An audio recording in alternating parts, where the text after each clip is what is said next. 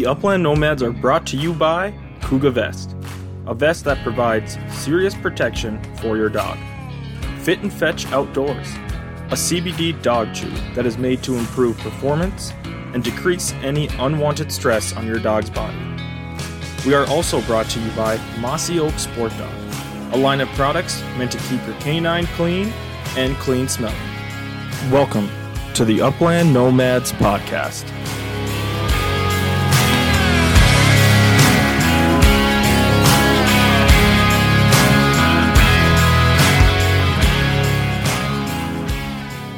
Right, welcome back to another episode of the Upland Nomads podcast. I am joined by myself for right now. Mike will be joining me here shortly. Um, just want to thank everybody for joining in, listening with us again. Want to talk list a little bit before we get with our guest here. Just talk about our new Patreon page. Said like we've talked about in the past couple episodes, we uh start a Patreon page. You can join if you want to, not saying you have to. Helps us with the podcast just a little bit. And then, uh, but anyway, that's all I want to talk about Patreon for right now. We're going to introduce our, our guest for this week's episode, Tim, Tim Wagenman of Tim Wagenman Out, Outdoor Upland Adventures. Um, sorry, Tim. That's all right. Tim, how are you doing today? Good. How about you? I'm not too bad. I'm just we're just getting this uh, nice uh, storm of the year, I guess. So getting a little old. A nice getting- warm up in the future, though. yeah, we're getting pounded right now. So Yeah. uh which luckily you guys aren't. So no, not this time. But but, but we just did get pounded, so it's finally starting to melt off too. So that's good. I say hopefully it's supposed to be in the 60s, mid 50s, possibly 60s next week. So it might go fast once it goes here. it'll go So- quick. So we haven't been quite this warm in a long time. So now going from uh 20s to maybe 30 to uh 50s and 60s it's gonna go, I think. Right. All right, Tim, do you want to give us a little bit of just a little bit who you are and where you're coming from right now? Yeah, absolutely. Um, so I basically I grew up in Minnesota. Um, still live in Minnesota, down in Rosemount. Um, remodeling contractor. We do a lot of decks, additions, windows, doors, stuff like that. Um, basically been a hunter and an upland maniac since I can remember. Um, always used to spend a lot of time on my grandparents' farm when I was a kid. Um, spent summers up there. If it wasn't a slingshot, it was a BB gun. If it wasn't a BB gun, it was a uh, 410 bolt action, believe it or not, for my first shotgun. Oh. And uh, shot my first grouse with that gun. You made sure you you had a good shot then, because you weren't getting a second one. You you weren't getting a second one, no. Not with that gun, you weren't. You still have the 410 bolt action. That's the. I wish I did, and, honestly, I can't even. I was trying to think of what the um, brand was of it. Even somewhere along the line, um, my dad passed away when I was 24. Um, he was the one that had it, and it wasn't there when when he passed away. So um, I have no idea what happened to that gun. Once I got my 12 gauge, I I didn't want anything to do with that that bolt action. Right. I I think that was probably most most of us. I started with uh 410 as well. When my dad finally let me take that. Though that was a side by side. I actually I do have that one now. So Nice. yeah. It was uh it was a nice upgrade from uh the BB gun pellet gun that we had. Yeah. shooting shooting shooting grouse went a lot easier. Oh yeah. Yeah. I was like, oh crap, I can get more than one now. yeah, I shot I shot a few birds actually with the uh with the old Daisy Powerline 880 with the pellets. I, Yep. I, I was able to get a few, but it was tough on a grouse. And Yeah. it was a ground pound, obviously, back in those days. So Yep, mine was. I think I shot my first one out of a tree and it fell out, but it was still alive. So I had to shoot it again. yeah. So and then Dad finally we had because I used to live up by he was up in Roseau County, so basically up near the border. And we had 80 acres, and it my backyard, you, you could see see rough grouse walking underneath the evergreen trees in the backyard. It got kind of ridiculous. So that was my first upland birds that we kind of grew up shooting, not Yeah. even really realizing what I was doing because I think I was 10, 11, 12. I don't remember how old I was. That's about what I was when I shot my first grouse with the with the bolt action 410. And I say they're, but they're mighty good tasting. I remember my mom making them. So, Yeah. Oh yeah. A lot of good meals with my mom too. Um, when it when it came to when it came to rough grouse, she loved the rough grouse. yeah, they're uh honestly they're probably my favorite game bird. I wouldn't say they're my favorite game bird to hunt, but they are probably the best tasting. Yep, agreed. So Tim, getting into your huh, hunting background, what kind of got you started? So basically, I, I I got into it, got into you know my hunting background is basically uh, my dad was supportive, but I was the youngest of seven kids, and he he wasn't really able to hunt as much because of health, you know, health issues at that point in time. But I spent a lot of time on my grandma's farm and Okay. Chasing roughies and woodcock and squirrels and rabbits and stuff like that. So that's kind of where I got my start. And then I really got into whitetail hunting and was kind of a whitetail maniac for a long time. Um, still would get out and hunt the roughies, but you know, didn't really. I, well, I had I had a black lab for a while, um, but I always said Jake was a was a great house dog, um, not the best hunting dog. so I, I would go out and find the grouse, shoot the grouse. He'd retrieve it. He'd come back. He'd get excited for about two minutes, and then he'd be behind me again. So that was uh, that was my experience with with with Jake. But um, still love the dog. But yeah, Yes, so and, and then once I um, once I finally, you know, the kids were raised and everything, I I started. I really wanted to get a short hair, um, so I, I got Shiloh, and that's where it, it, I I don't even whitetail hunt anymore. As a result, all I do is upland hunt now. Nice. Yeah, There you go. I'm in the same boat. yeah. It it just last year I think I pulled my bow out one time. I think I hunted opening day, and then I sat with my daughter the day before rifle. Otherwise, that was really the only two times I hunted last year for whitetails. I just, you know, I can't look at the three dogs sitting at home and and me out whitetail hunting. I would rather take them hunting. That's just Right. kind of where I'm at. But So you said growing up you'd go to your grandparents' house and shoot grouse and woodcock. Where uh where was she located at? so they had a um a farm just outside of Detroit Lakes, a little town called Burgess. Um, Oh, yeah. there's, you know where that is? Yep, not far from Frazee, I believe. Yep, exactly. Yep. Um, still some birds up in the Frazee area. Around that Burgess area, not a whole not a whole lot anymore, but there was back then. I, I saw a lot of birds back then when I was Nice. a kid. So a lot of fun. Is that the land that you have now? I know you mentioned it earlier. So if you know where Frazee is, um, I'm basically 15 miles north of there. Yep. Um, little town called Evergreen, not too far from there. Okay. Um, definitely, I got some rough grouse on there, but I'm always kind of keeping the food plots on there for deer and and get my kids out there as much as I can for deer. So I don't really I don't really upland hunt on there unless I see a grouse on bow hunting and and you know then I shoot the grouse with the bow if that happens. But otherwise, I I don't go out there with the shotgun too much. I'd say uh you got a little bit of a trek to get up there then. We'll drive. Yeah, about three and a half hours.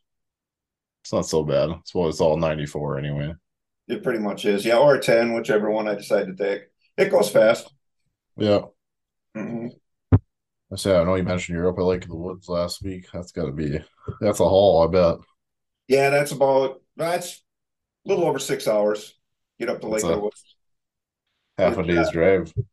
Yeah, yeah. It wasn't too bad. We got into the fish. We we ate we ate a limit and we caught a limit, brought a limit home. So that was uh it wasn't too bad. Nothing big though. Not nothing in the slot. You go with the guide or just you guys snowmobile and No, we we ended up going out of Arnesen's. oh nice. Yep. Nice. So getting we're getting a little sidetracked here. It's always happened. But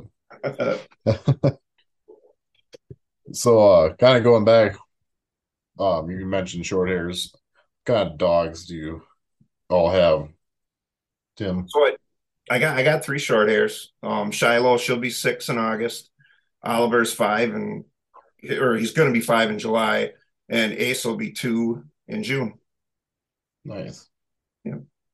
So Ace, was this his first year or like second year? I hunted him a little bit his first year, um, not a whole lot. I got him out uh, in the winter a little bit up in North Dakota before the season ended last year, but not a whole lot. A little bit of game farm here and there, and it was. But this year was his first year. I just kind of let him go, have a year. Um, you know, he he wreaked havoc on the other two dogs a little bit, and and it got better as the season went on. Um, but but it was fun, and you know, he was retrieving birds, and I got him on the table now, and uh, he likes to take the birds for himself sometimes. So we're uh, we're fixing that. well, see, I've got to work for the same thing with my new one. He likes to uh, he'll bring them to you, but he doesn't want to give them to you. So Right.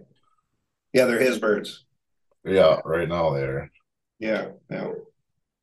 That and he just just picks them apart too. So. Oh, does he a little bit? Yeah, so I didn't have that problem with Riggs. Riggs, I couldn't get him to retrieve. I could get him to retrieve everything else but a bird. He would just go to the down bird, and I was like, "Well, that's fine." Like, like I know not all pointers are are retrievers. So I was like, well, as long as he gets the bird and we find it, yeah, like that's a big deal thing. But then we went uh Riggs's first season, we went hunting Southwest North Dakota, and I was with my cousin, and he had two labs at the time, and I think Riggs just got I don't know if he got pissed off or something, just like clicked with him, and all of a sudden he was like, "Nope, that's my bird. I'm gonna grab it." So, yeah. so then, he, then he started retrieving for me. So I was like, "Jeez." You know all what? Right. I, have had the issue. I've had the issues with Oliver. Um, Shiloh's always been a steady retriever. You know, not always back to hand, but this year that kind of changed a little bit. I, I worked with her hard last year. She's really timid, kind of, you know, when it comes to training. You get her yeah. out in the field and she's just shot out of a cannon, right? But but if you do anything training wise, she'll shut down on you. So I basically just worked hold with her uh, yeah. all last summer, and it it actually by the end of the year was paying off. I was getting a lot of birds carried back to hand, and then I, I kind of made a mistake with Oliver. One of the best retrieves I've ever seen a dog make was Oliver's retrieve on his first pheasant at a game farm. I shot a hand. I didn't have him collared yet. It was actually the first time he went out. He took off across the an open field, a, a good couple hundred yards into a tree line, and I, I couldn't get it back, right? Because I didn't have a collar. So I started yeah. to walk over that way, and all of a sudden, here he comes back with that hand all the way back right to my hand. That was his first retrieve. Yeah. So I I took the dogs home that night, took the birds home, and I was cleaning them at home and Oliver jumped up onto the table, sniffed the birds. And Shiloh came from across the room, those are her birds, and nailed them. And it has been the most unbelievable journey ever since to get him to retrieve just because of that one incident. Um, I finally got him retrieving now. Uh, it, it's it's getting better, and I think you know if I work with them all summer, I think I'll finally have him where I want him to be. Um, and Ace is just an absolute natural as far as a retriever goes. So I don't think I'm going to have much for issues with him. I'm not having any issues with him right now, anyways. So it's working. That's out. good. Yeah, I say Riggs has always been. He's got a softer mouth to start off, and I'm sure Cash will will get it turned around. But I wouldn't. I would say he's got a soft mouth too until he gets it back to me, and then he wants to keep it, and he just crunches it. So okay. That's all that's there. Riggs, Riggs, he'll bring it. He'll he pretty much he'll fetch anything. Hard part is like if somebody shoots, like if I'm hunting with a group of people, and sh- somebody else shoots one, then he takes off across the field to go grab that, bring it back to me. So I'm the one with the sore back because I got to carry everybody's damn birds. I think I think last year I was hunting with a buddy and or it was like four or five of us, and we got we got into the birds, and I shot my limit of roosters. Um, we shot close. We shot three sharpies, and of course, Riggs brought them all back to me. I shot one, and my buddy shot two, but Riggs brought them all back to me, and then couple of my buddies both shot roosters, and he brought them all the way back to me across the field. I was like, Riggs, I was like, I can't carry anymore. I got I got five roosters and three sharpies in my vest right now. I'm weighed down. I got back to the pickup. I was like, you guys, uh, you guys go ahead right now. I'm gonna drop all these birds off. What? it's good that the that the switch went off though, right? Yeah, it's good the switch went off. Sometimes it's uh it's not so and everybody else is like, Oh yeah, it's fine. You carry my birds. And it's like, you know, I don't really want to. right. Uh, so what do you uh you're from Minnesota. Tim, what are you all hunting? Everybody that's kind of watched your videos knows you're big pheasant hunter. But what else do you all hunt? So I love hunting sharp tails. And obviously Huns, they they come with the pheasants sometimes. Um but uh uh, I, I, I do my share of ruffed grouse and woodcock hunting too every year. Um, not as much as I used to, but uh, I, I don't know. The pheasants have kind of they've been something that I just I, I fell in love with and, and really love to chase. Um, but I gotta I gotta say too though that the sharpies the sharpies have they've just they're so much fun to hunt.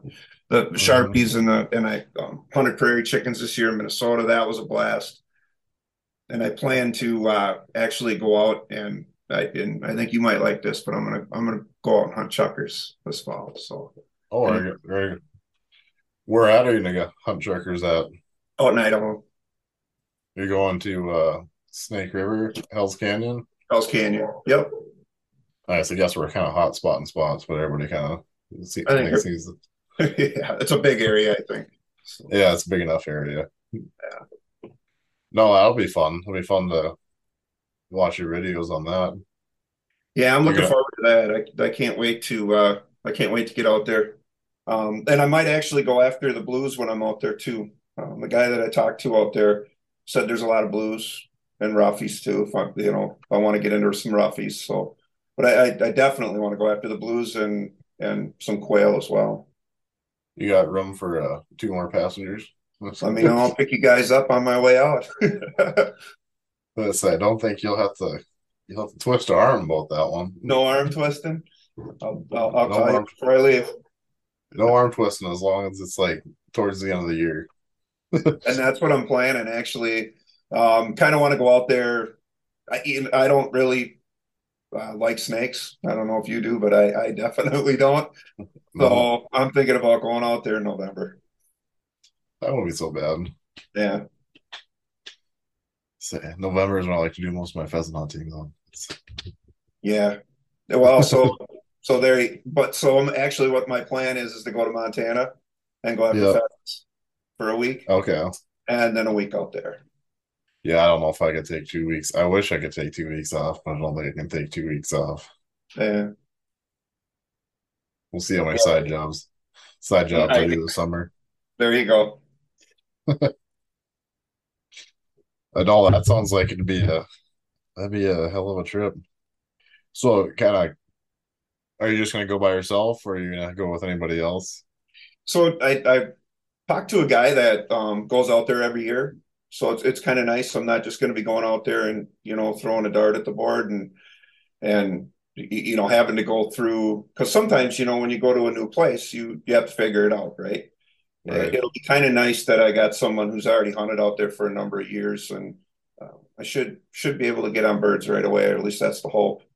Right. That's the the one drawback. It's the drawback, but it's always the fun part of going someplace new and like uh, trying to dissect new pieces and yeah, figure out an action when you uh, it's really rewarding when you you find those new pieces and you're like, oh, how did all the work and produced and all the scouting worked out. And exactly. Sometimes you you know it takes a little while to dial it in, and then other times you go somewhere and it's instantaneous success. You just never know. But but just being there is is is half the fun, right? Right, right. Just being there with the dogs.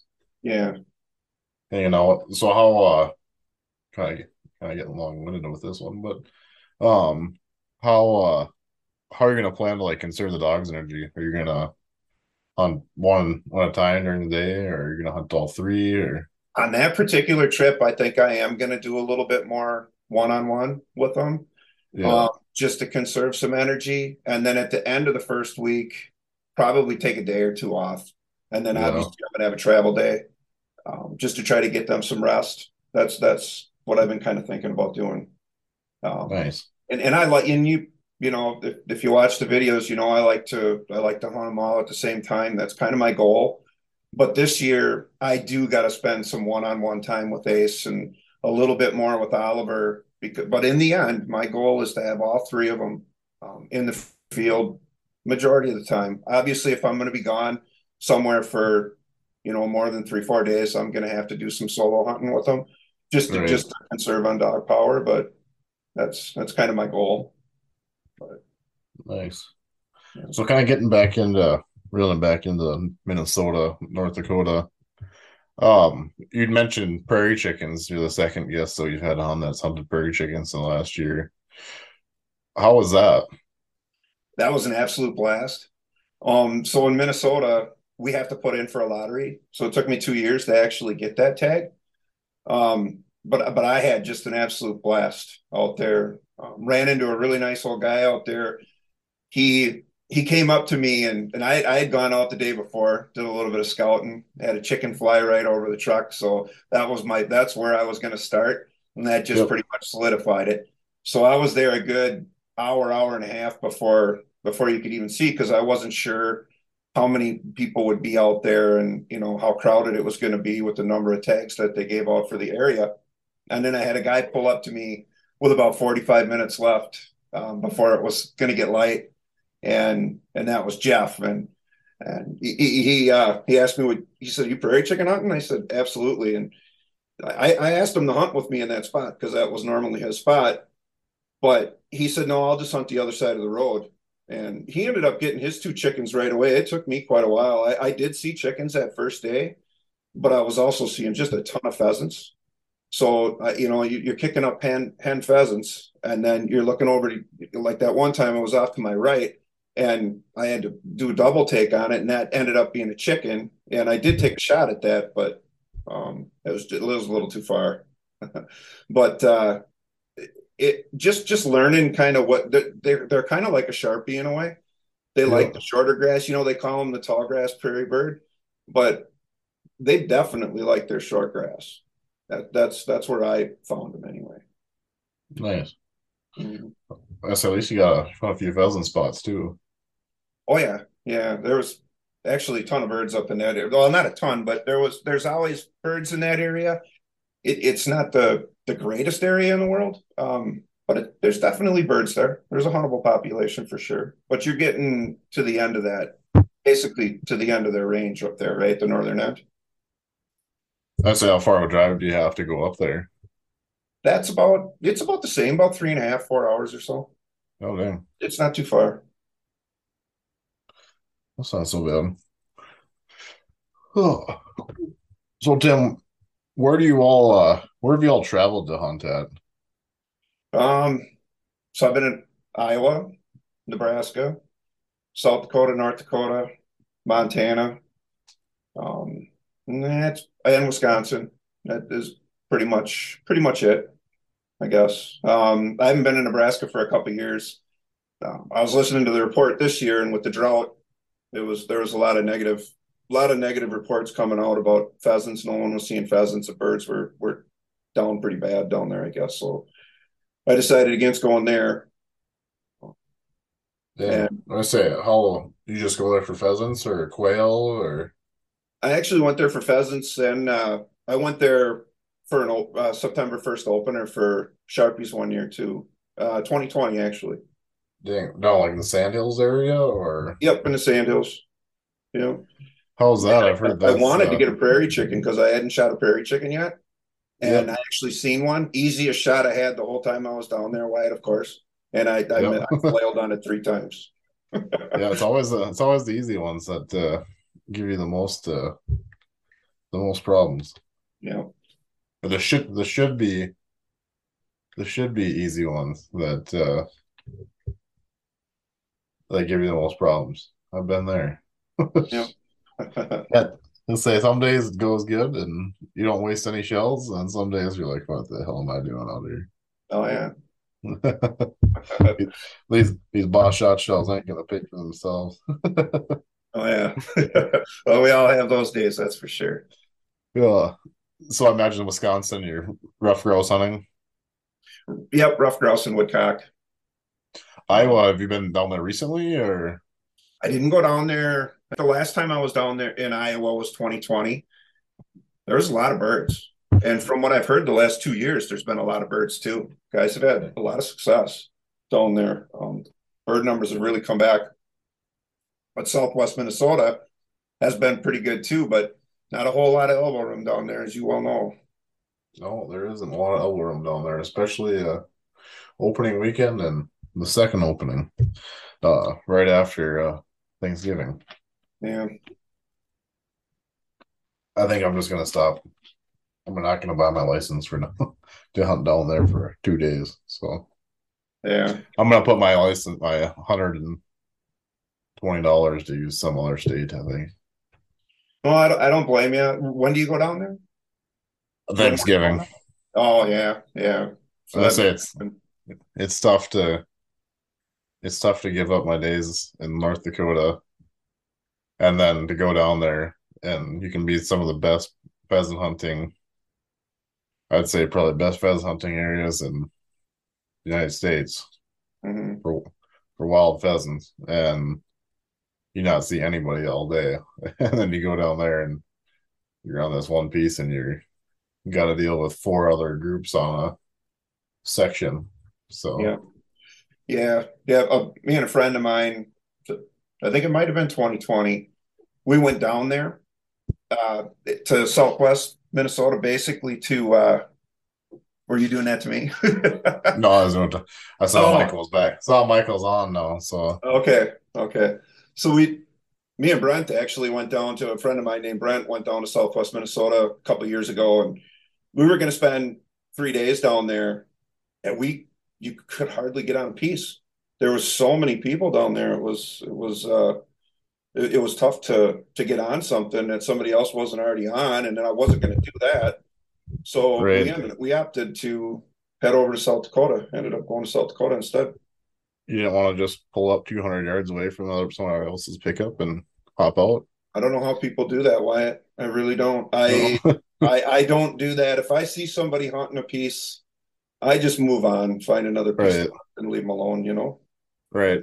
Yeah, that's that same here too. It was like, I was like, for one, there's, you know, there's usually a few more pieces around. It's like, yeah, if you go to your first spot that you want to go to, it kind of sucks, but it's all about finding new spots. You might find that next spot's just a, a little bit better than the, the spot you're gonna go to. Yeah. Yeah. I had that happen this year. I got one spot. I was like, ah, crap. I, man, my, one of my favorite Sharpie spots isn't access to hunt. Well, went to the next spots and we ended up shooting three Sharpies. So we got our limit. And I was like, oh, granted, the next time we went back there, we didn't see anything, but Still fun though. Yeah, the second Right. trip to North Dakota for me this year, uh, I just I wanted to hit a bunch of new spots. You know, I kind of just wanted to expand the area, and it was definitely hit or miss. You know, we we saw a lot of birds in some spots, and other spots not so many. But it was just great to be out there. We still got plenty of birds. Um, Right. that's that's half the fun. Seeing what's over that next hill, see what the next what the next piece has to offer. right. Um, I say when you're out there, uh, you're just camping by yourself. Yep, usually just by myself. Okay. And I know you have the one your buddy Mick, that's people that watch your show. That's the one guy you hunt with that's on the show anyway that we see. Yep. Um, does he stay with you too, or does he just uh He has. He's he's camped with me before. Um, he usually he's he kind of likes to hunt by himself a lot, you know. Um, even when we do go places together, we we split up an awful lot. He's got a lab and I got short hairs, and they hunt a little different, right? It, it's Right. fun though when we do end up getting points and the lab goes in, gets the bird. It, I mean, it's it's it's a lot of fun, but it's it just seems like he he likes to hunt by himself a lot. So, but but um, yeah. So he and I usually probably only get him out maybe once or twice a year with me. Okay. He ended up going to Montana too, and he ended up leaving. Well, the day the day that I broke camp because we weren't seeing any birds, and ended up going basically east of where we were, and Yeah. finally got into birds. He ended up going home on that trip, but it was you guys were you guys out there on opener? Uh, two days after opener, bec- I had I had my cousin's wedding in Fargo on the fri- Friday. It was the third, I think, and we I mean, left. was brutal, wasn't it? Just brutal hot. If you got if you got two and hot. a half hours in in the morning, that was about all you're going to get. Right. I think the first morning, we like it was the earliest we ever hunted. Like we drove, so we drove from Fargo to Bismarck, picked up Michael, and then we we trekked to where we were going. And We got there at like four thirty. Michael, I think. Yeah, it was pretty uh early in the morning or late in the night, depending on how you look at it. I say, uh, then we had a nice farmer checking on us at about five o'clock. And we're like, well, we might as well just wake up now. we we parked right next to the box on the on the one uh walk-in area. And we just filled out filled up or filled out right away and we ran a lot of pheasants on that one. We did a couple huns, but mostly a lot of pheasants. Yeah, I saw But- a ton of pheasants too. Any any Nice. porkies? Do you guys get any in any porcupines? Nope, no porcupines. Okay, that's No good. porcupines, no snakes. So Yeah, no snakes is good. yeah, I did get into that one porky. Um, Oliver got it on his chin a little bit, but it wasn't too bad. Shiloh seems to have learned she didn't have any on her, and then Ace had just one sticking out of the side of his face. Thank God. Yeah, it, it, it- Yeah. but because I've had it happen before where I've had Shiloh at the vet because it was so bad with the Dang. pork, porkies. So yeah, that's not fun. But yeah, that was we kind of had like a, a little bit of a learning curve that for because we've never been in Montana before, but we've hunted sharpies before. We uh we got into one really good spot. We got a bunch of huns. What was probably like 11, 11 coveys we got, Michael? Yeah, 11 it quite a bit, and we only walked that first day. We only walked the half of it too. Yeah, it was that. only like not it was like 20 acres or something like that we walked. Yeah, 40 Nice. acres or something like that. 11 coveys. We shot, I think we shot nine, which is only one limit out there. But I was like, geez, that's a that's a really good day in North Dakota. Like, it's an extremely good day. yeah.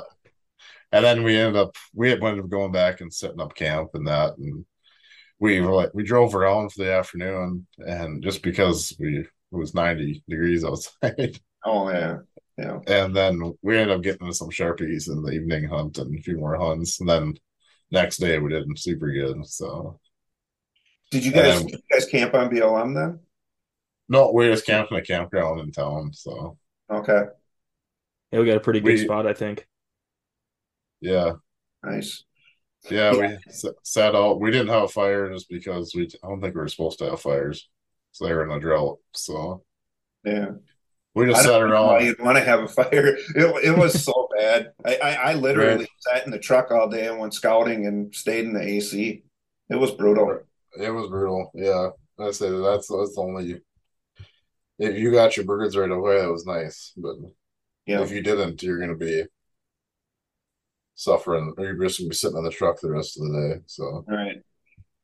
Yeah, that one morning I had the four by I want to say eight or eight thirty. It was it happened pretty quick. That that well, that was nice. I, I hunted a little bit longer, but then it just got so hot. There's you know that you you just couldn't.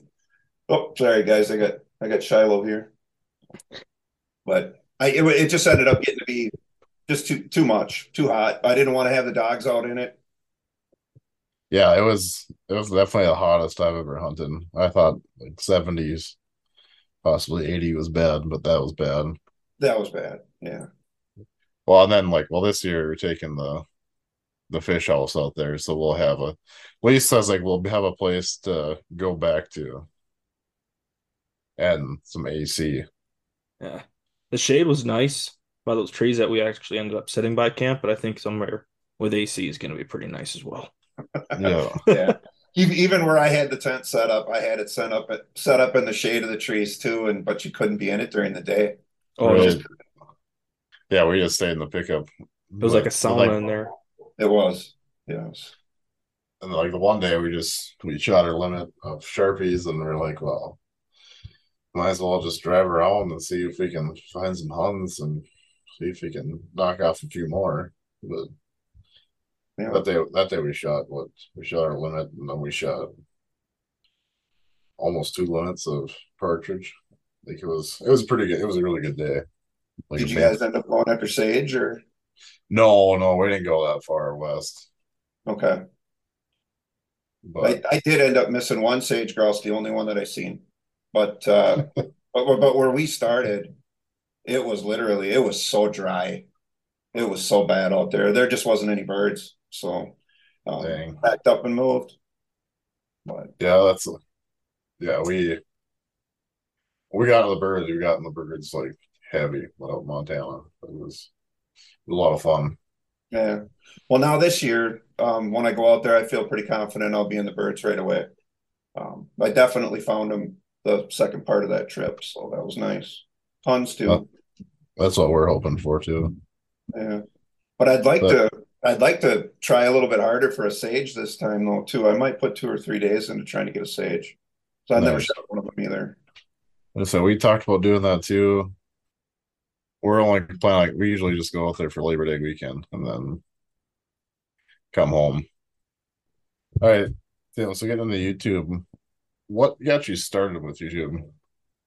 So basically, what got me started with YouTube is I'll, I'll go back to the fact that I lost my dad at 24, and I never really had a lot of videos of my dad. You know, nothing to really look back on.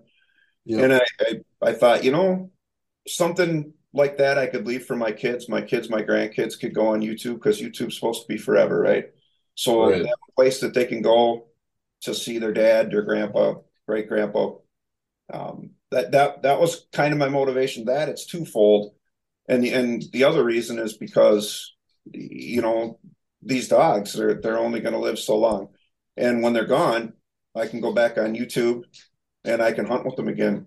You know when when when they are gone, and and that and that was a big part of my motivation as well. And and I just figured if people like the videos, and and it gives them something to watch before season, and you know, and they get something out of it, I thought great. If not, they'll be there for me in the end, and and and for my kids, and um, that that was basically my motivation for for for doing it. And of course, back before I started doing it, I was watching like Saban Adams. I, I used to like watching Saban Oh, Adams. yeah, The Bird Tails guy. What's that? the Bird Tails guy. Yep, the Bird Tails guy.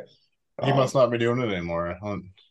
I didn't see a whole lot from him this year, just a little bit. The, you know, early in the year, he, he put out a couple real quick videos, and I said, Yeah, I saw that. I was like, his videos were always actually pretty good, and they're more so shorts, I guess. They weren't always super long. And then I, Right. I think he started doing it like almost every hunt, and then it was kind of like uh weekly.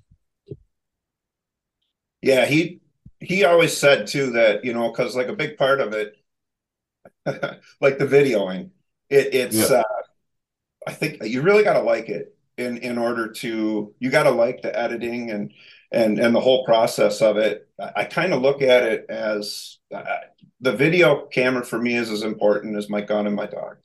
Yeah, Um, and and when you start to edit the videos, what you'll find out is if you want to edit in 4K, well, now you're going to end up, you know, you need a, a computer with a lot of memory, some decent storage, an external hard drive. Um, because you'll literally only do like if you like I I do all my editing through iMovie. Yeah. And, and in doing that, even though I have a, a 32 gigs of memory, and it it it I can maybe do a video and a half, maybe two videos, and I have to put them on the external hard drive, otherwise it take up all the storage. So Yeah. it actually got costly a little bit for me there. Um, it was it was definitely a learning curve, but but I, I do really enjoy putting them together. It's a lot of fun. Nice. Well, we enjoy watching them. So I say obviously, obviously you have a few people. You got almost a thousand subscribers, so It seems like a few people like it, which is good. that's good. Yeah. I say we just need to get you more on Instagram, and I think you'll have some more people.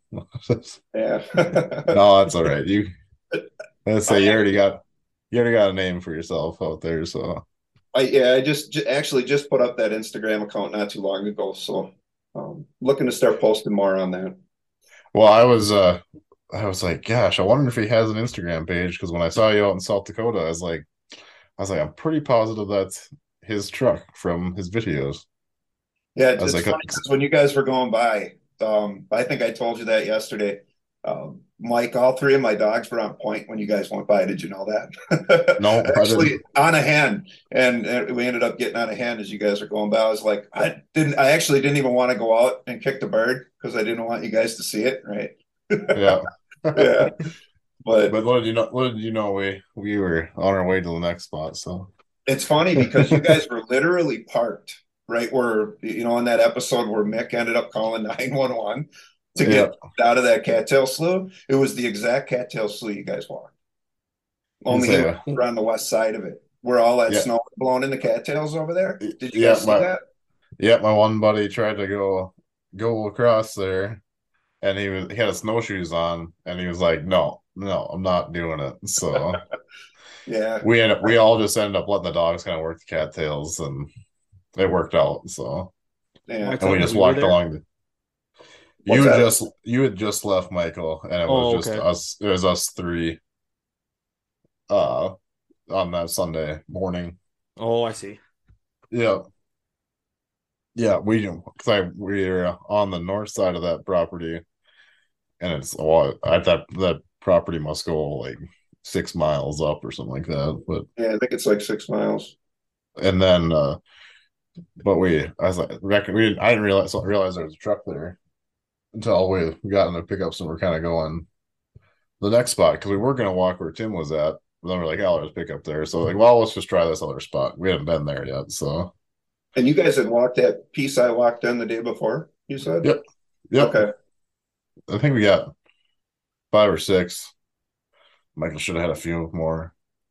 I'm just kidding. I usually miss. So That's all right. It happens.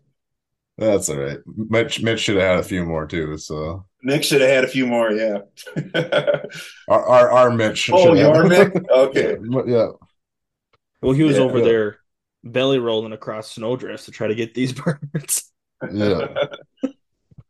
Well, yeah, because I was like, well, I didn't. Re- I just told him I was like, uh, if somebody wants to go, I said there was birds running across the the creek or the slough or whatever, and he was like, well, I'll just walk over there. So I didn't actually think he was actually going to go over there, but he did, and he he had quite a bit of shooting, but Yeah. only one bird to show. Yeah, I was I was actually kind of shocked, you know, Mick. That that that did kind of surprise me a little bit because he's just always been so hardcore. And he always, he's always said before in the past, you know, I'll swim out of the snowdrifts if I have to, you know, because he's going to go no matter what.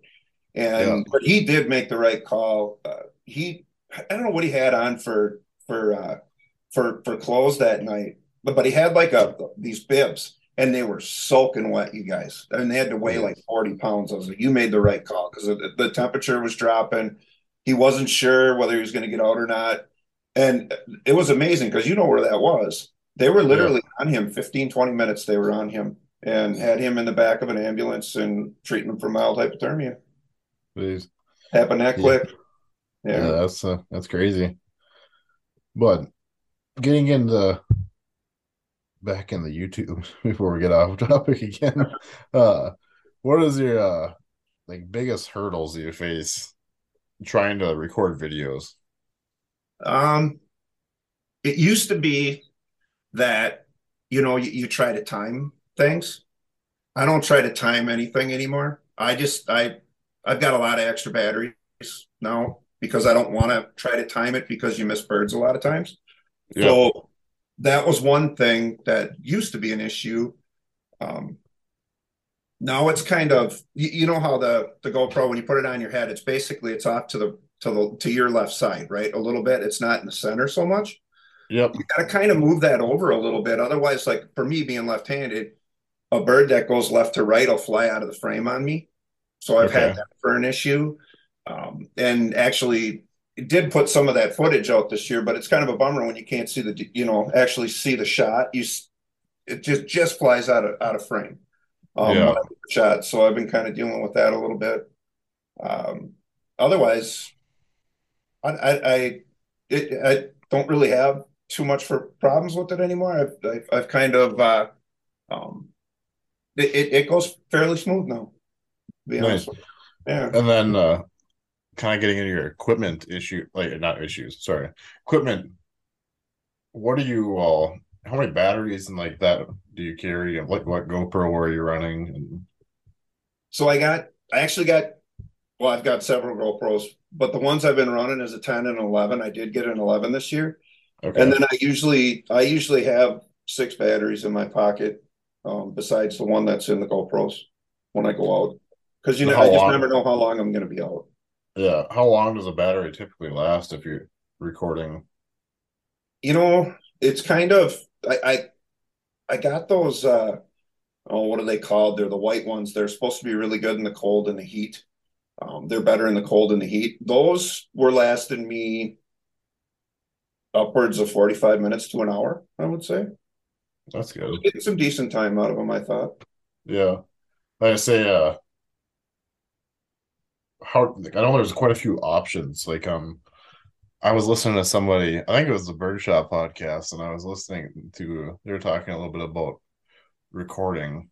And there was like this one option on the GoPro, which I used, and I didn't rec- I need to get I want to get into recording hunts, and I have a I have a GoPro 10 Okay.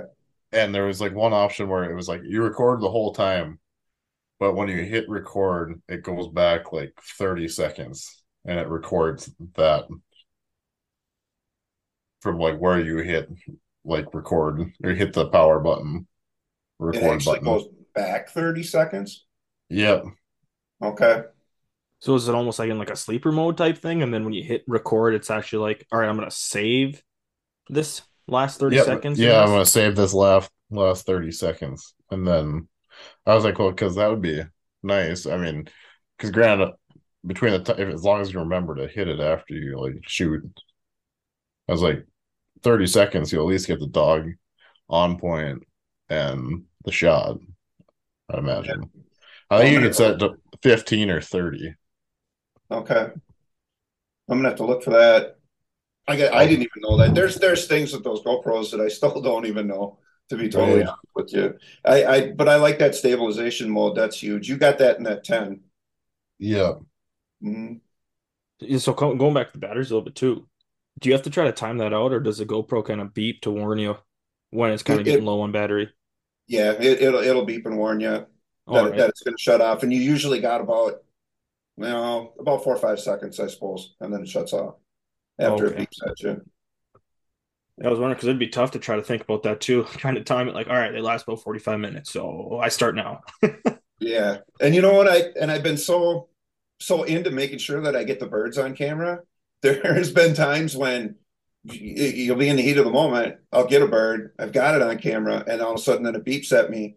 And so I'm waiting, you know, I'm gonna get the retrieve, and it beeps at me and dies. And I gotta take it out, put another one in there, and I've had birds, you know, get up in in that instance, and then you don't end up getting the bird because you're so into getting the camera back on. but it, it's uh so that that doesn't happen all the time, but that has happened a few times, believe it or not. You, you know, you walk for you could walk for 45 minutes and see no birds, right? Yeah. And then and, and then that'll happen. So Dang. oh, you ever thought about getting a, a shot cam for your shotgun? yeah, I'm thinking about doing that. Yeah, I I kind of would like to get one of those. I I see the footage that other guys are doing and you know they like they, they're holding their gun on that bird as it's coming down. It's pretty cool footage. Yeah, I think I saw. that. I think. Oh, go ahead. No, go ahead. I was gonna say I think I saw on Instagram a lot the uh, the Fleshman Dustin. Yep. I think they post a lot on their reels of their shot cam. I'm like, "Ah, that'd be kind of cool to see too. Like you said, you Yeah. shoot it, and you get kind of see the after, you know, following it down kind of thing. Yeah, I don't know a whole lot about them. How do they turn on? I honestly have no idea.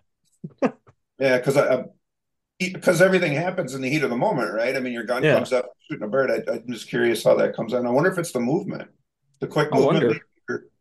Movement, or maybe it's kind of like a, it's almost like that thing like uh, Wyatt was talking about, where maybe it's kind of always recording, and then once you shoot, you hit it, and it records the last thirty seconds or something like that, so you can kind of get that shot. I don't know. Yeah. All right.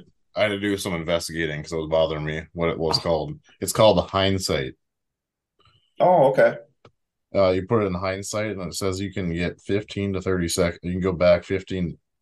It'll start recording back 15 to 30 seconds of where once you hit the record button. So then it it must be, it's got to be recording then. Basically, It's record. the whole It's time. recording. It's recording the whole time, but it only saves 30 seconds. The last 30 seconds once you hit that button Okay. to your to your SD card. So Oh, it's kind of I've saves seen some that memory. option before in there. I just wasn't really too sure what it was. He's like, this feature, it just says this feature ensures you won't miss a moment of action you want to care while saving SD card space, which is kind of nice because when you're hunting, you could rack up a lot of freaking SD card space, I'd imagine. Yeah, that's another thing that I do too. Um, kind of giving away all the secrets, I guess, but that's okay. Um, I know a lot of guys like to like to video their own hunts. Um, but what I do a lot of times when I get like if I walk for three, four hours in the morning and I got a whole bunch of footage, um, every time I get a bird or every time I have a, a retrieve or whatever it is that I want to save, um, I'll flag it Yep. so you can flag each clip that you that, that you want to save and then when i get back out to the truck i'll go through my video content and delete it so that i so that i don't have the sd card so full that makes sense Yeah. Um, when you're when you're doing all this, like you're going out on, you say week long excursions like North Dakota or South Dakota, are you bringing your laptop with you and doing editing like at the hotel or the campsite? i don't do that now um but i have thought about doing that uh, because once i get back home i kind of i i need to work right and Right. so I, I end up wanting to get that video out so i end up putting a lot of time into that video so i have thought about bringing it with and kind of doing some editing while you know at, at night while i'm on those trips i, I am going to start doing that more but i, I haven't been though no. How's your like feedback from your videos? as far as Like uh like comments and stuff just like video or just uh viewer. Yeah, I say I was Viewer say viewer feedback? comments. So viewer feedback is actually pretty good. Um, it's funny because uh, I talk to JC, the uh, Lucas from JCW a lot. We kind of Yeah. bounce things off each other, and and uh, we kind of look for those guys that are the keyboard warriors. And if they, if they if they hit him, you know, so you know, we just kind of look out for each other that way. And uh, it, it, it's funny though, you can get 50 really good comments, but you get that one guy that wants to tell you how you should do it and, and that you're doing everything wrong is the one that you chew on. You know what I mean? You you you don't and and I I've actually talked to Tara about that a lot, and she's like, you know, you get a lot of really nice comments. A lot of people, you know, have a lot of nice things to say. Um, I had one guy, um, I, I I probably won't shouldn't say his name, but um, he actually commented at the at the end of the year uh, how much he loves my videos. He can't hunt anymore, so he said it's really nice that I'm I'm able to get out in the field basically through your videos. And he said how much he liked the videos. It's oh, uh, it's it's nice to hear that. And then and then you get those guys every once in a while that it, the dog work. I, I'm a work in progress. You know, we, we've kind of talked about that, and not everybody's a NAVHDA trainer, right? It doesn't mean that I'm not trying. It doesn't mean that everybody's not trying. I get a lot of really nice dog work, and I get some dog work that isn't perfect, and I shoot birds maybe that a lot of other guys might not shoot or wouldn't shoot. To each their own, right? Don't don't Right. don't you think? I mean, uh, as I, I, I don't know. I, I just, I, I think that I think we're all different and and we're all learning, and and some of us are just better than others at a finished dog, I guess. Right. yeah, And then some dogs are just better at just being a finished dog too. Some people dogs just have it and they don't take a lot of uh Well, well, you know, Tyler Webster said he always says that he puts more time into his dogs just by putting them on birds, right? And, I mean, and you can't you can't or you can't uh, replicate the training that you get from wild birds compared I know a lot of people that do go to game farms and that there's nothing wrong with game farm birds. It's still helping the dogs, but those uh those wild roosters will run circles around a young pup that are smart wild Yeah. rooster will make Yeah. a young dog look silly some days. So oh yeah, yeah. It's funny because I'll train this year. I'm going to train. I'm actually already training really hard with all three of them. I want them to be in a little bit better place to start the season this year. Um, Yeah. last year, the way they started the season, the as as it as it went on, they got better, right? Because the Yeah. more more wild birds that they seen, the more bird contacts they had, they they just kept getting better and better. Um, my my only issue that I really had was was young Ace. He would come in and he would blow up sometimes a really good point and back from Shiloh and Oliver, but I just put up with it because it was his first year. You know, let him have fun. Uh, So I, I, let him have fun, and then now I'll now I'll work on steadiness a little bit more with him, and like I already have been, and and and work his retrieve. So, nice. Yeah, that's that's all you can ask for is just to keep working the dogs and I was like they they have it in them. I mean, I don't. I've made mistakes with my first dog too. So, and then all of a sudden it just clicked, and he's been really good since. And then Cash, Cash, I mean, it was Cash was four months old when I took him out to Montana. So, did he have his bright spots? Yeah, he has. I think it, there was twelve birds we shot over him on the year. So, all of them were pointed. We tried tried not to shoot any birds that weren't pointed, which was a really hard thing to do. I hear that. I say because that was the first mistake I made with Riggs. I know I uh I say I shot birds. I like I know but now he still points. I made mistakes. Anybody points pretty much everything now. And if he doesn't, I don't shoot it because he knows better. Yeah, But- what you end up working through too, like if you when you start hunting those two together, and you probably already have, Yep. it's that competition thing, right? Right. But cat I've noticed Cash has been like a natural backer. Good. So if Riggs goes on point, he uh he kind of honors, but if Cash goes on point, Riggs starts to creep in. So we kind of got to work on that a little bit together. But that's just partly not hunting them together a whole lot. Yeah. But the Cash kind of just uh he likes to follow Riggs, So most of the time they're probably on the same bird. So usually he's just backing Riggs, But just trying to get cash just to have the confidence in himself, which we kind of I kind of saw at the end of the year, which was nice. Yeah. Yeah, hunting the dogs like Shiloh by herself, super steady. Oliver Yeah. by himself, very steady. You get the two together, if it's Shiloh's point, kind of like you just said, Oliver's back is pretty solid. Um, the other way around, and Shiloh wants to creep in. So I, I I'm still working on that with her. Yeah. All right, we get into. You were at you attended Pheasant Fest this past year, right? Yep.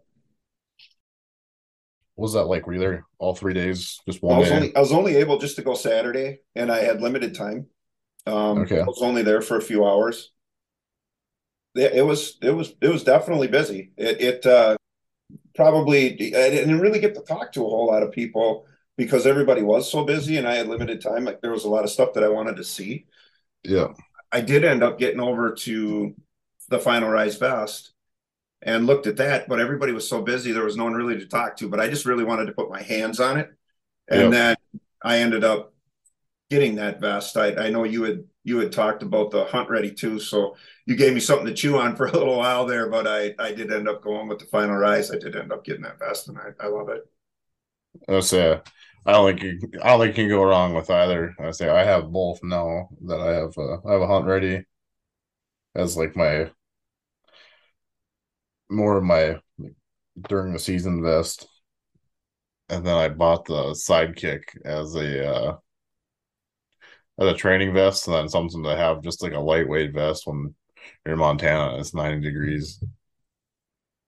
And you want something pretty minimalistic. You don't want something on your back the whole day. Right. And I ended So- up getting those those side those side pouches and then the back pouch too. Um, Yeah. for, for those long hikes, you know, I, there's a lot of a lot of gear that can can be stored in that bag. It's it's definitely a nice bag. Yeah, yeah, they are nice bags. I say you buy once, you cry once. So Right. It definitely did that. I don't think I don't think they're gonna like I don't think my hunt ready or my final rise is gonna be uh in bad shape anytime soon. I say I hunted the full season with the hunt ready from September first or September third to end of January, and honestly, you can't really tell that it's had that many birds in it. So Yeah. Say it's held up in nice condition. So, and I think I haven't cleaned it yet, so I just cleaned the feathers out, vac vacuum the feathers out, and all the other crap. But I haven't washed it, so there's still blood stains on the back. There you go. Yeah, I gotta gotta keep a little bit of a memory of the hunts from this year. Oh, absolutely. Any, any pick out any new guns on that Pheasant Fest? What's that? Any new guns at Pheasant Fest that you picked out or eyed up? No, nothing that I really eyed up. Uh, basically, I, I think the only thing, as far as a gun is concerned, at this point that I, I'd really like to get is an over and under. I don't currently have an over and under, and never have had one. Um, but I've been looking at CZ, uh, also the uh, the Upland Gun Company, and and Yeah. Benelli. Benelli makes some nice ones too. Um, but I know I'm going to end up spending a little bit of money when I get to that point. But Yeah, but I but I definitely have been looking, and I'm going to continue to look until I find the one that I like. Would you go uh I know you shoot 12 gauge. Yeah. I mean, do you shoot uh would you look at getting a sub gauge like a 20 or Yeah, I was thinking about getting a 20. Yeah, nice? That's that's what I switched over to this year, CZ. And honestly, I used it pretty much all year, besides the one weekend I I dumped my 20 gauge in the snowbank, so I pulled my 12 gauge back out. And I was like, well, I, I have the shells in the pocket, so I might as well just use my 12 gauge after I clean my 20. But yeah. And and did you did you like the 20 then? Oh yeah, I mean, I when I shot, I shot, uh, shot it all through January too on January roosters, and I never, I never went away from five shot BOSS. So Yep, that's what I shoot the five shot BOSS. I say the se- one, the second time I got an order because I just put in some like individual box orders. It was uh, three inch fives, but I figured that was fine because it was going to be used on some late season roosters. So that's kind of Yeah. what I. But yeah, they they hit hard. I like the BOSS. Yeah, the, the two and three quarter inch shorties, number five, since I went to those, they hit, man, did they hit hard. Um, and I could say it at this point, uh, because it because the season's over last year. I never lost a bird last year. and that was and then I owe a lot of that to the dogs, right? I mean, a lot of that was because of the dogs, but that that shell just it hit so hard, in in my opinion. Um, I'm never switching back to federal. I couldn't get federal anymore when Yeah. after 2020, right? So I switched to BOSS, and I'm I'm not going back. The hard part is, well, that's what I I still have in my 12 gauge. I still have Prairie Storm, which don't get me wrong is a great shell. Great show. Great shell, but right now for the money though, I think they're almost like the same price. Granted, BOSS, you're getting 20 shells instead of 25, but Mhm. and now with with bismuth, you can't get any cheaper bismuth than BOSS. Please don't raise your prices. Right. Uh, I hope they because- don't. because Federal came out with bismuth, and I think they're charging over fifty dollars a box. Kent's got bismuth, and that's like sixty dollars a box. Yeah. Um, somebody else came out with Fiocchi came out with bismuth, and that's like twenty dollars for ten. So Yeah. I had a few issues. I had two two cases. I'm almost done with my second case. And I did have a few like light fires. I had two different light fires. Hmm. And I ended up with uh, probably four or five misfires out of those two cases. That I was a little disappointed in. I did talk to the guys at BOSS though, and they kind of they they basically said there's a spring out there. I, I got a call um, my gunsmith about that, and they, they say to to change out the spring in the Benelli. That, Okay. that Benelli users are having issues that way. okay, So I'm I'm going to go that route and and do that and see if that that takes care of that problem. So I guess I shot most all mine out of. uh Well, I did buy a case of twelve gauge, and I still have it. Some of it left, but most of it was all shot out of my over under. So okay, Yeah, I might not be the best spokesperson for BOSS because uh, I bought one box of shells and I shot three birds, which you heard it all on the podcast. I'm not that great of a shot, so it could have just been me. And they all landed and ran and didn't get all- either three of them. And I think I shot five out of that box, and then I just went back to the Winchester Super X. Must just been a mental thing, being like, I know I could hit birds with these things before. But yeah. but like you said, why he says great things about BOSS. So I was like, I'm gonna try this. Yeah, maybe it's not for me. one thing is, is like the. I don't think you can get any faster uh turnaround though. Holy crap! I know. Like I ordered BOSS one night. At, I ordered uh three boxes of shells at like ten or eleven o'clock at night. I got a notification at like seven a.m. and already shipped the next day. And then I was here two days later. I was like, "Holy crap!" Yeah, Like that's some good service right there. a really good service. Yeah, I got both my cases fa- fairly quick too. And I think, well, well, I know why it's well, they cut out the middleman. They don't go to stores, so that's there's no markup, which is nice for. Really nice. But yeah, I'd say I'm excited to. uh Hopefully, we'll see if I end up getting a 28 gauge this year or not. We'll see. So I wouldn't mind trying a 28 gauge side by side. Yeah, I think you should get a 28 gauge. I got I got to I got to get out of the 12 gauge mode. I'm so stuck in the 12 gauge mode, you guys. Um, but I, I I am gonna the over and under that I get is definitely going to be a 20. Um, I'll go down to that. Uh, the 410 and the 28. I might look at the 28, I guess, but it's it's kind of a hard sell for me because I've been shooting a 12 gauge for so long Right. and I've Right, had so that's- success. You know. That's what I went to was uh I've had 12 gauge whole life. I bought a new uh Benelli not too long ago, a few years ago now, three, four years ago. And uh then I bought the over under last for my birthday last August and took it out. I was pretty frustrated with it that weekend in Montana because I was struggling getting used like it was it wasn't like I couldn't hit anything with it it was just getting like be times I'd pull up and it'd be like, what the hell? Like safety is not in the same spot and Right. And you got to get Yeah. used to it. right, yeah, the safety is different. And then like this I was telling you yesterday when we were on the phone, I had a beautiful point from Riggs and I like the barrel indicator got like stuck. It was like fro- frozen. And I it couldn't get it over to the one side, so I pulled up and it was it wasn't like it was not on safety. It was off safety, but I couldn't pull any trigger because the barrel indicator was stuck in between. And did you said someone did get that bird though, right? Yep, somebody ended up getting that bird. So, yeah. but yeah, but getting into our the end of our show here, we have some questions for you, Tim. Okay. That we do on all of our podcasts. We're gonna start with our first one. What's your favorite bird to hunt? since I, I have to pick one, thank God I don't have to pick one.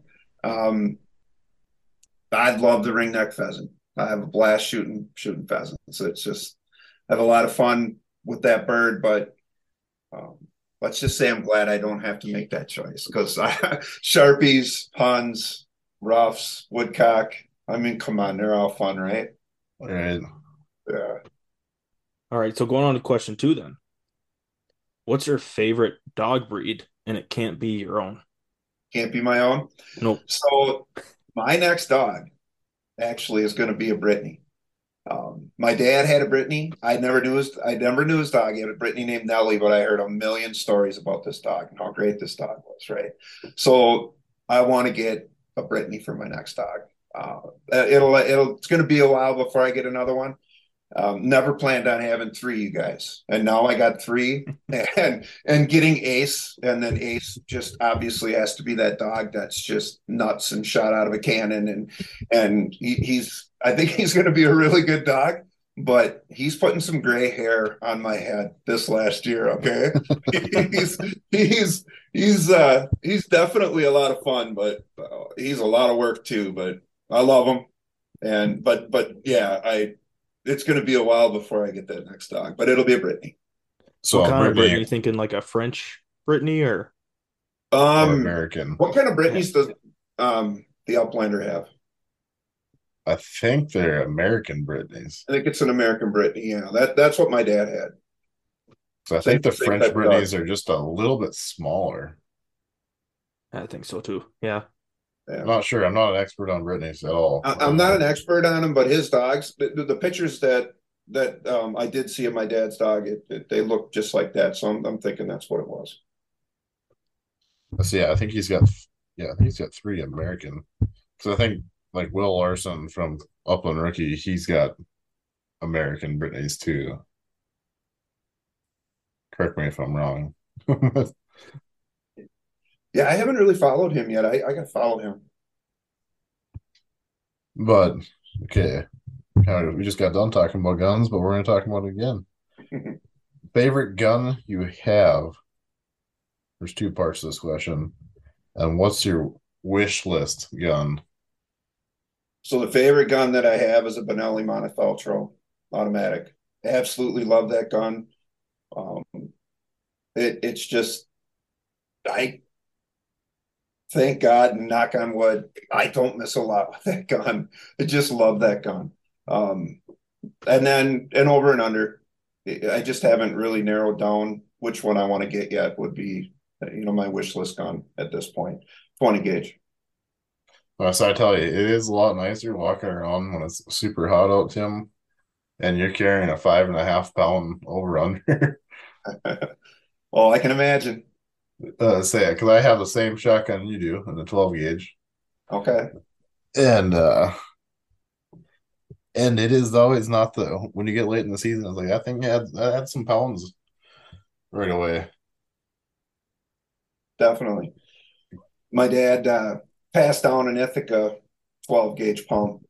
That one's got it, it, it was one of those feather lights. So yeah. I like that gun too. That's that's one of my favorite guns as well. Um, I'm actually going to take it out this year. I haven't shot a wild pheasant with that gun.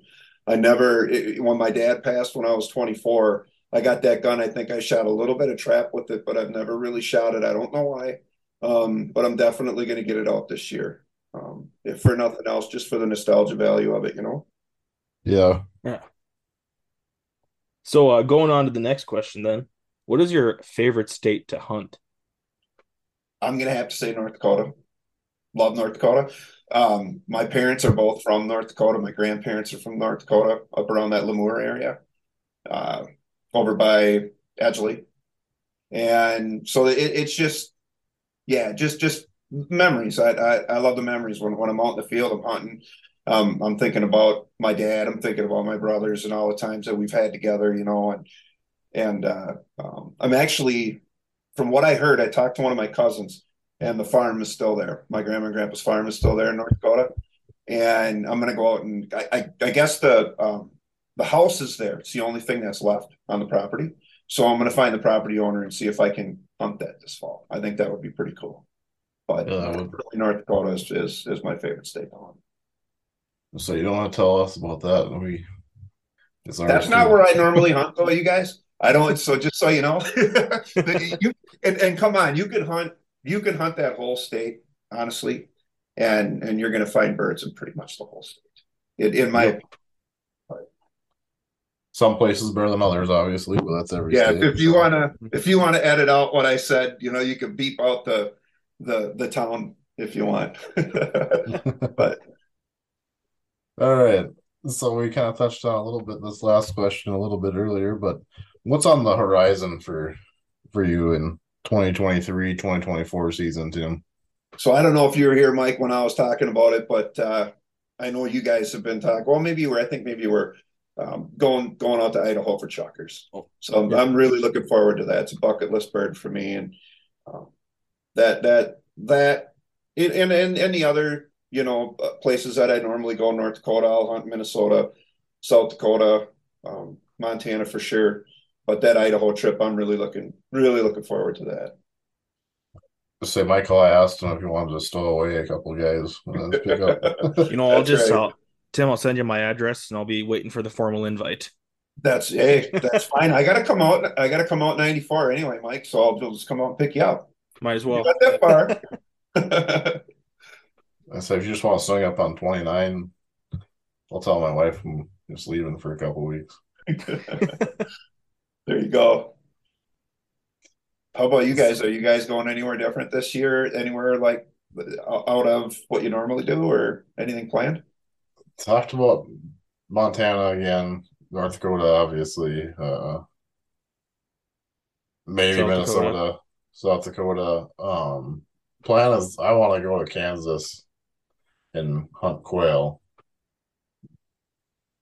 And I also wouldn't mind hitting up Wyoming and going actually sage grouse hunting there. Yeah, I've talked to a few that would guys be a good about option. talked to a few guys about hunting there. So hopefully we'll see what happens. It all it works out kind of perfectly with uh with the way openers work that I could possibly do it. We'll see how work goes and how busy we are. And Well, if you guys hit that's- Minnesota, hit me up. I'll, I'll put you on some birds. We'll we'll, we'll go and get on some birds. That'd be a lot of fun. yeah, well if you're out in North Dakota, just let us know. So Absolutely. say we're usually we're usually free on the weekends if you're out on the weekends. I Okay. know some people that come like to be out during the week because there's no hunting pressure, but But at the same time, Yeah. too, in I feel like in North Dakota, what I've seen the most is that like if you go to spots where there's you know known to be birds, kind of right. There's so much land there that you can't hunt. Yeah. Like you're not gonna. You might run into somebody on the road, but I mean, the amount of times I guess I've gone out there, I very, I very rarely just combine those two words. Have uh actually been to a spot, been like, oh, somebody else is really here. Yeah, that's Yeah. that's my experience too. It it uh and even if you do this year I actually went to one of my favorite spots and there was somebody there. Um they were from Virginia and New York. I got it for opener and then the next like 2 3 days they were camped out on it. They just they would I I know they were getting into birds because there was a lot of birds there. But that rarely ever happens, right? And then there's always like you say there's so much there's so much land to to go hunt. You can you, you- you'll definitely easily find another place to hunt. Yeah, just drive another mile down the road or something. Usually, Exactly. Yeah, so that's like that's all our that's on our horizon, I guess. Um, yeah, hit up our normal our normal stomping grounds now in North Dakota. It's Yeah. hard to leave during like September, October, November. Well, we're So we're actually we've been contemplating a move, and uh, it it we've been really really thinking about moving to North Dakota. Because I, if I was you guys, I wouldn't leave either. it's just an awesome state for upland hunting, isn't it? it is. Yeah. Just the best. Let's say the variety and then uh the amount of birds. You just you can't you can't beat that. I mean, I know there's places Montana's got a lot of variety too, and Montana would be a great place to be an upland bird hunter as well. Yep. And and South Dakota's good too. Um, when it comes to when it comes to pheasants, obviously there there's areas in South Dakota that do they have more birds? Maybe, but is there plenty of birds in North Dakota? Absolutely. So I feel like there's less competition in North Dakota as compared to South Dakota, but I am I've only been to South Dakota twice, so Well, it depends on what time of year you go to South Dakota. Um, in the late season like that, you guys you guys hit that well. Um, usually, a lot of people really don't care to walk through the snow drifts on the edge of the cattails to to get in at those birds. And Mhm. you, you guys found out if there wasn't a deer trail in there, or if there wasn't uh, some open cattails, it was tough, wasn't it? This year, this year especially was was bad. yeah. I say when the cat when he all of a sudden abruptly ended on a deer trail, it kind of sucked. yeah definitely. We're getting in to the end of our episode here with Tim Wagenman, and we just kind of want to put Tim's socials out there. So, Tim, where can everybody find you on YouTube and Instagram? So on YouTube, you can just look if, if you just put in Upland Adventures, it, I'll, I'll come up. But it's Tim Wagenman Upland Adventures, and then for uh, Instagram, it's Tim underscore Wagenman um, underscore Upland underscore Adventures. Okay. So yeah, if anybody listening to this episode and has questions for Tim or us and wants to reach out to him, I'm sure Tim would love to talk upland bird hunting with you, as do we. So I say if people have video questions or YouTube questions, he'd be the guy to talk to. We're not uh we're no experience necessarily no experience yes no, absolutely. Yeah, any kind of questions like that, I'd I'd, I'd love to help anybody out that that wants to uh, get into recording videos. It's a lot of fun. Yep, and always, you guys can find us on uh on the Upland Nomads um Instagram page, Upland Nomads Podcast on on Instagram.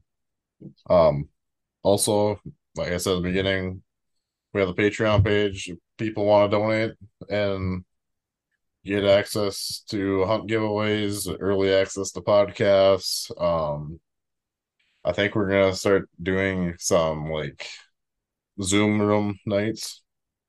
Um, I think we talked about possibly having people come on talk about their vests, like or truck setup, or so just those type of things. We just want to, we just want to talk to people. So I say we don't, we love talking upland birds, upland gear, dogs, of course.